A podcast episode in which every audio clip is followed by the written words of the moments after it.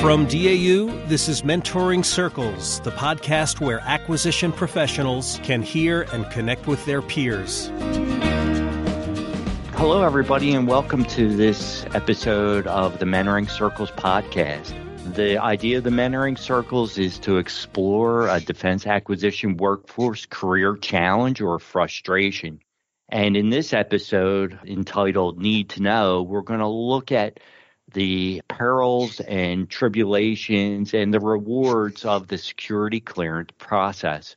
We have a panel uh, that formed the circle. We have a practitioner who proposed the actual question in the mentoring circles email box. It's mentoring.circles at dau.edu. You could submit your question to, to the mentoring circles uh, email box. Uh, Erica submitted her question. She's the practitioner from the field. Uh, joining the circle is also Jeff Cooper, who's had many years uh, in the security clearance business.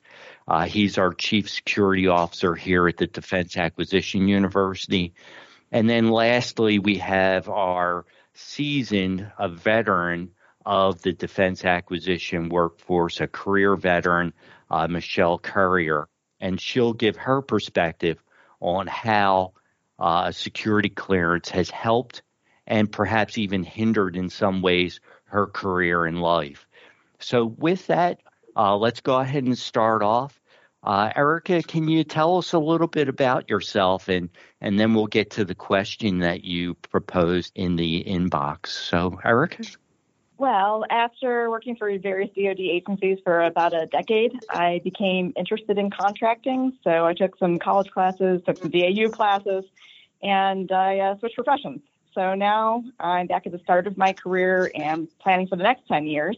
I've been in contracting as a contract specialist for not quite a year, but close.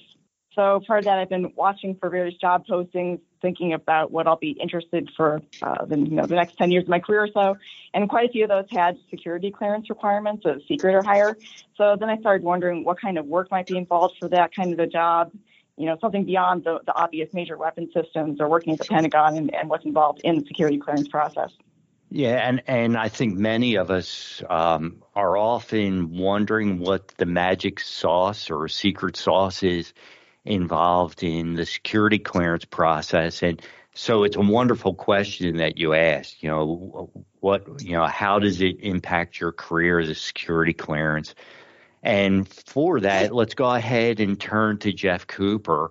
Uh, Jeff, can you, you know, give us a little bit about your background and history in the security clearance business, and then walk us briefly through what it takes to get a security clearance and what are perhaps some perils or pitfalls along the way in the security clearance process. Jeff?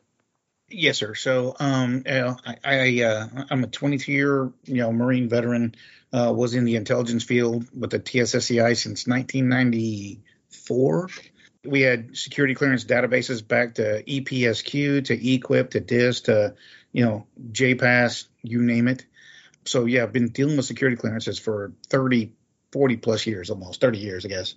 Um, so yeah, with, with, the background investigation, basically what they're looking at, they, they try, they're supposed to look at the whole person concept. If you got a DUI, you know, 10 years ago, okay, it happened. Um, if you lie about it and you don't tell them about it and they find out about it, then you just multiplied the issue. Um, so so pretty much, I mean, it's it's just trying to you know make sure you're being honest on the background investigation, and they're they're not looking at a one fault and you're done. It's hey, it's a whole person concept, and everybody makes mistakes. So by no means is it you know a hundred percent honest. I had a DUI back in 1994, and I and I got a top secret SCI clearance in 1996. So again, it's not a one and done. It's more of a whole person concept. And can they trust you with national security information? And, and that's what the DoD-CAF looks at. The DoD-CAF is the adjudicating agency for all clearances, as far as for DoD. And literally, it's yeah, it, it's more of a being honest. If if there's something that you're out there hiding and whatever they can dangle over your head, somebody could hold against you in order to, you know, get you to sell secrets for any reason that's what they're looking at going, okay, well, hey, you know, if, if you've taken 15 trips to China this year, uh, why are you going to China every year? You know, so the, and, and that's why it's reportable. But you know, they're they're looking for the whole person concept, not a single issue of hey, you're no longer eligible because of this. And and and again, the background investigation process. I've had people ask, can can I pay for my own background investigation? No, you can't. It has to be a you know the the DoD agency or you know whoever it is has to sponsor that and pay for the investigation. And the DoD CAF, well, OPM does the investigation. The DoD CAF DCSA does the adjudication. So, Jeff, if I'm out in working in an office somewhere and I have a burning desire for to get, say, a TS clearance, and I don't have any clearance now, what would my first step be? With DAU? Yeah, uh, or any organization. Okay, so well, the process with DAU is a little different. We, uh, you know, in the business system for DAU employees, you'd have to go in and request it, and your supervisor has to approve it because, um, let's say a top secret background investigation, a baseline T5, um, which for TSSCI is fifty eight hundred dollars. So there's a cost associated with that, you know, and the you know DAU pays for that as far as for our personnel. Um, so any agency is going to have to pay that fifty eight hundred dollars. So there has to be a like a justified need for somebody to get a clearance. Um, so probably re- the probably mm-hmm. the first uh, step would be perhaps talk to your supervisor to make sure you have a justified need. Would that be right? Absolutely, yeah. I mean, yeah. Even like I, I'm, I'm only trying to uh, associate with, you know, and I'm, I'm trying to, I'm trying to explain from DAU's aspect is, yeah. There's I've had super, I've had professors call me going, "Hey, I need a top secret." Well, uh, if your supervisor says you need a top secret for your job, sure. Now there there is a OPM tool called the position designation tool that should be used, and there's like four pages of questions for every single billet that is out there, and it should be used to go, oh, answer these questions. This is the required clearance for this position. Secret, top secret or unclassified. So um, Erica could, could go look at that guide and see what her position calls for for a security clearance. Is that correct? To be honest, I don't I don't know the answer to that. She can go in there and look. Uh, if, if you go to the OPM PDT, which is position designation tool, you should be able to go in and if you can answer the questions based off your your hiring uh, document, you know, oh, do you have to um, contract for over one million dollars? whatever it is. You can go through and answer that thing. And yeah, at the at the end of the day, you you literally have to put in your name, your email, your phone number, um, and it'll go, oh, this position requires secret, top secret. Jeff, how long does a security clearance last? Does it expire? Clearances don't expire. Well, yeah, most people think they do. Um, there is a 10 year scope on secret. So if you do a background investigation, that is supposed to be valid currently for 10 years. Um, for top secret, it's six years. It used to be five, and then they did a one year extension, and they've never lifted that since 2017. But just because you go beyond the 10 years or the six years doesn't mean your clearance goes away. That's when it gets into more of a hey, I, I, work at DAU. I have access to classified every single day, and I go do my my SIPRNet stuff. If you go to, you know, we send you a visit and you go somewhere external DAU, they don't have to accept it because you're not within the scope. Um, you, are not within the six years for TS or the 10 years for secret. Most people do, but it's again, it's an agency decision if they want to or not. And um, say, for example, um, the 10 years goes by, am I like booted out of some system somewhere? What no. happens? No, your eligibility stays. You do not lose access or eligibility based off of the 10 year window. Now, if, if you're accessing classified, it's our job to do our due diligence and get your reinvestigation going. Um, OPM and DCSA is going away from background investigations almost completely. They're going to a continuous vetting program that eventually you don't ever have to do it again. Uh, they're just going to keep monitoring you electronically whether that's comforting or not, I don't know. but but yeah, the the the investigations are going to start dwindling away. And what's the biggest myth surrounding security clearances that you've seen in your decades working in the security clearance process? More than anything, it's that my clearance expired. My clearance expired. No, it didn't expire. You know, I, I promise you, it didn't expire. Um, you could have had a background investigation in 2010, and today it's May 4th of 2022, and I can grant you access to classified material. It's not illegal then we would just need to do the background investigation to keep you to bring you back into scope. But it's not illegal, so so they don't expire. That's one big myth. Um, two is just because you have eligibility doesn't mean you have access. Um, you you could have a TS background investigation last week. It doesn't mean you all of a sudden walk into a SCIF and get access to, to TS SCI. You have to have a need to know, and a lot of people don't understand that. It's like, well, no, I'm cleared. Well, yeah, you're eligible. Well, no, but I have a clearance. Yes, you do, but you're not accessed. And until the the the agency that owns you, as far as the security clearance process wise, says no, yeah, they need access to this. You don't have access. You have eligibility. So, I mean, that's a big thing people don't understand is, you know, well, no, I have a clearance. Yes, you do but you're not access to classified, so you can't just walk into a secure room and go, "Hey, show me everything you got," um, which which people don't understand. That's that's that's really enlightening, Jeff. I mean, two big myths there: that there's an expiration date, and that once the the other myth is that if you have a clearance, you should be granted access, and, and that's that's definitely not the case. Uh, Erica, do you have any questions? for Jeff about the security clearance process? Well, uh, for the form they fill out, it's a long form and it asks to go back quite a bit of uh, time there. And a lot of the people that I would put down as contacts throughout that form, throughout my timeline there, I don't actually think that they are even at the same contact or they've probably moved on. I don't keep in contact with them. So I guess my concern there would be that trying, if they're doing an investigative process and trying to find these people, they're not going to find them, and I don't want them to think that I'm like lying about having known them. So when it comes to the, uh, are you talking about reporting contacts, or are you talking about um, uh, like previous employers, like supervisors? Both. The, the form asks for a lot of context, like you know, who did you know at these places that you've lived in the last three years, and where you've worked as supervisors, and you know, so forth. So so the big thing because what they will do they will send a um, information sheet to your previous employers. And it's like a bubble sheet that's filled out. And it's like it's addressed to dave gallup is your supervisor.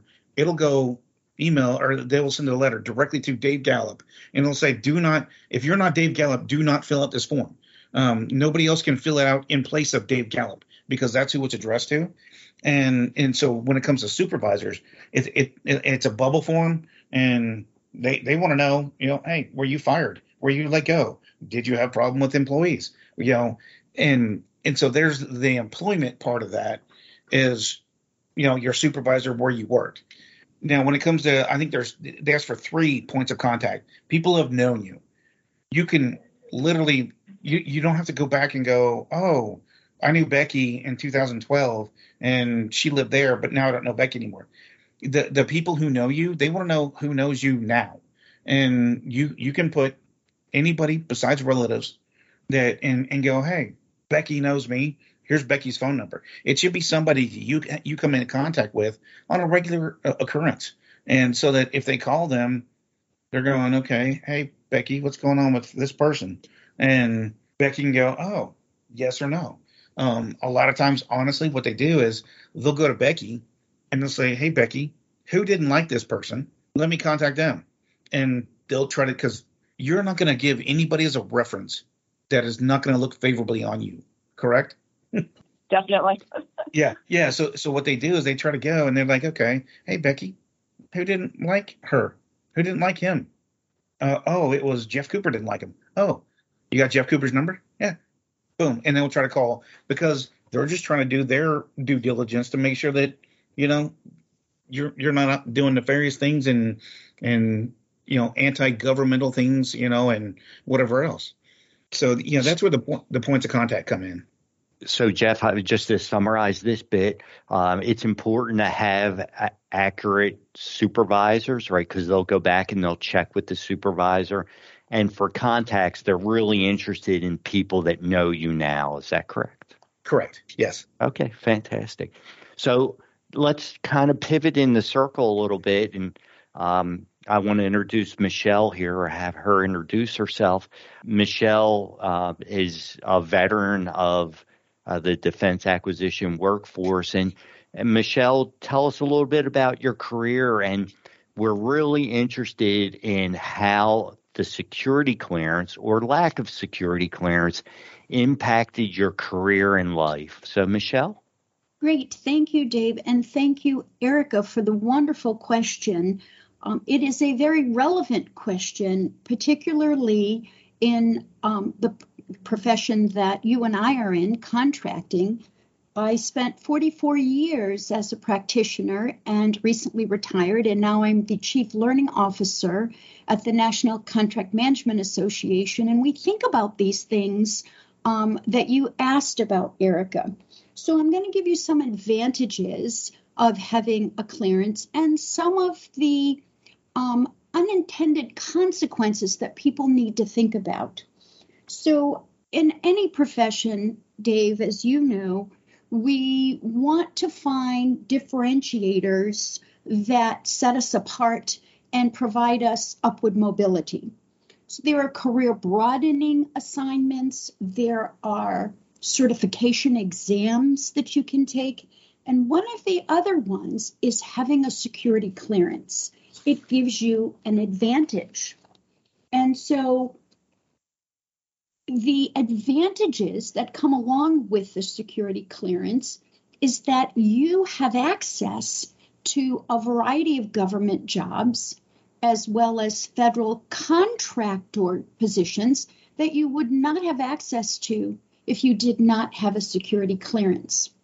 The other great thing about having a clearance is that any agency that you wish to apply for a job knows that you've been well vetted as uh, Jeff has just described, the process of obtaining a security clearance is not easy, it's not fast, and it's clearly not cheap for any organization um, to have a security clearance uh, performed for one of their potential employees. Think about it. You know, this makes the idea of giving you access to sensitive data and systems less, I would say, daunting for an organization knowing that you've already been vetted.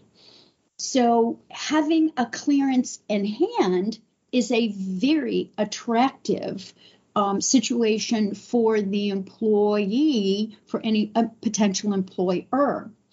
That, you know, kind of indicates that you're dedicated, you're trustworthy. It kind of puts you in a different light than those that don't already have a clearance it gives a great first impression when competition is fierce. And Erica, as you know in your career, um, you might start as a 5, 7, 9, 11, 12, and after the 12 level, competition is fierce. So we're always looking for that differentiator that sets us apart than someone else.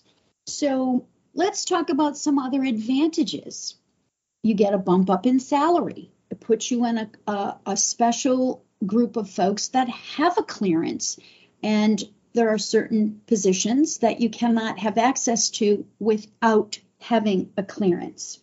And in today's hiring market, any advantage that you have in competing for higher level positions is always in your favor. So, what are some of the disadvantages? Dave and I were talking about this. For me in my career, I had compartmental clearances. I worked in a SCIF. And for those of you that don't know about working in a SCIF, you take nothing in, you take nothing out. If you are a person that loves to, um, you're personable and you love to talk about your work and you want to have a lot of friends in, in your workspace, I found it limiting. You know, um, I, late nights in the SCIF because I couldn't take work home. And here's a new challenge, Erica, in our new um, landscape called telework. right? Everybody wants to telework because there are so many advantages.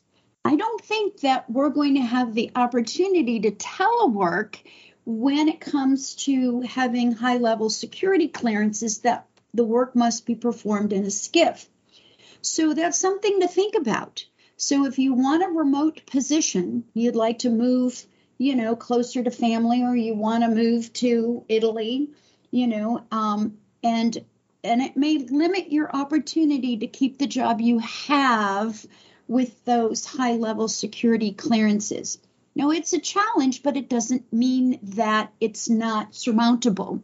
I've been reading literature that says that people kind of um, job share, if you will. Some folks will go into the office, some will stay home, and then they switch out. So the organization you work for and the folks you work with, it's a negotiation um, to determine if you can continue to support the work, the classified work, having your security clearance. So th- those are the advantages, those are the challenges, right? It puts you in a class all of your own. You are uh, coveted by industry. If you have a clearance industry when they're responding to uh, uh, with their proposal, they want to propose folks that can hit the ground running. If you have a clearance, you can hit the ground running. Um, and same for the government. You know, they're looking for people that the day they hire you, you can start working. And Jeff, I'm not sure what the lead time now is for clearances, but I remember there was a time, maybe five or six years ago, that it was almost a year or longer to be able to get a security clearance. So I'm glad to hear that they are improving that lead time and the continual vetting so that folks can stay available to support the security mission that the Department of Defense has. So, Dave, I hope that kind of gives some of the advantages of having um, a clearance and some of the challenges of having a clearance that you were looking for. Yeah, Michelle, that's that, that that's great. Um, I do want to ask a question, and then I'll turn it to Erica to see if she has career advice questions relative to security clearance. Jeff had mentioned that the first step is to talk to your supervisor if you um, are after a security clearance. In your career, was there that supervisor or champion that helped you get that security clearance that opened the door to you? And if so, what was the big takeaway from from that relationship? That's a wonderful question. So so they kind of found me. And here's how. If you are a customer service contracting officer, that means that you are there for your program. The program's going to be there for you. So the program actually sought me out and asked me if I would consider getting uh, high level security clearances to support the program. I was a trusted partner, a business advisor to the program, and you know I was delighted to be able to continue to support in that manner. And so I worked closely with the technical team um, in in the process of getting the security clearance. And it really was kind of humbling to be asked to support really a, a very extraordinary mission that for the Department of Defense, particularly supporting the Navy. So I think when you make yourself a differentiator in the field, that you're the can do, yes, and kind of contracting officer that the programs will find you and will want to include you on the team. Thank you, Michelle. Erica, do you have any career questions for Michelle relative to security clearances? Uh, no, I appreciate all the great information and taking my question.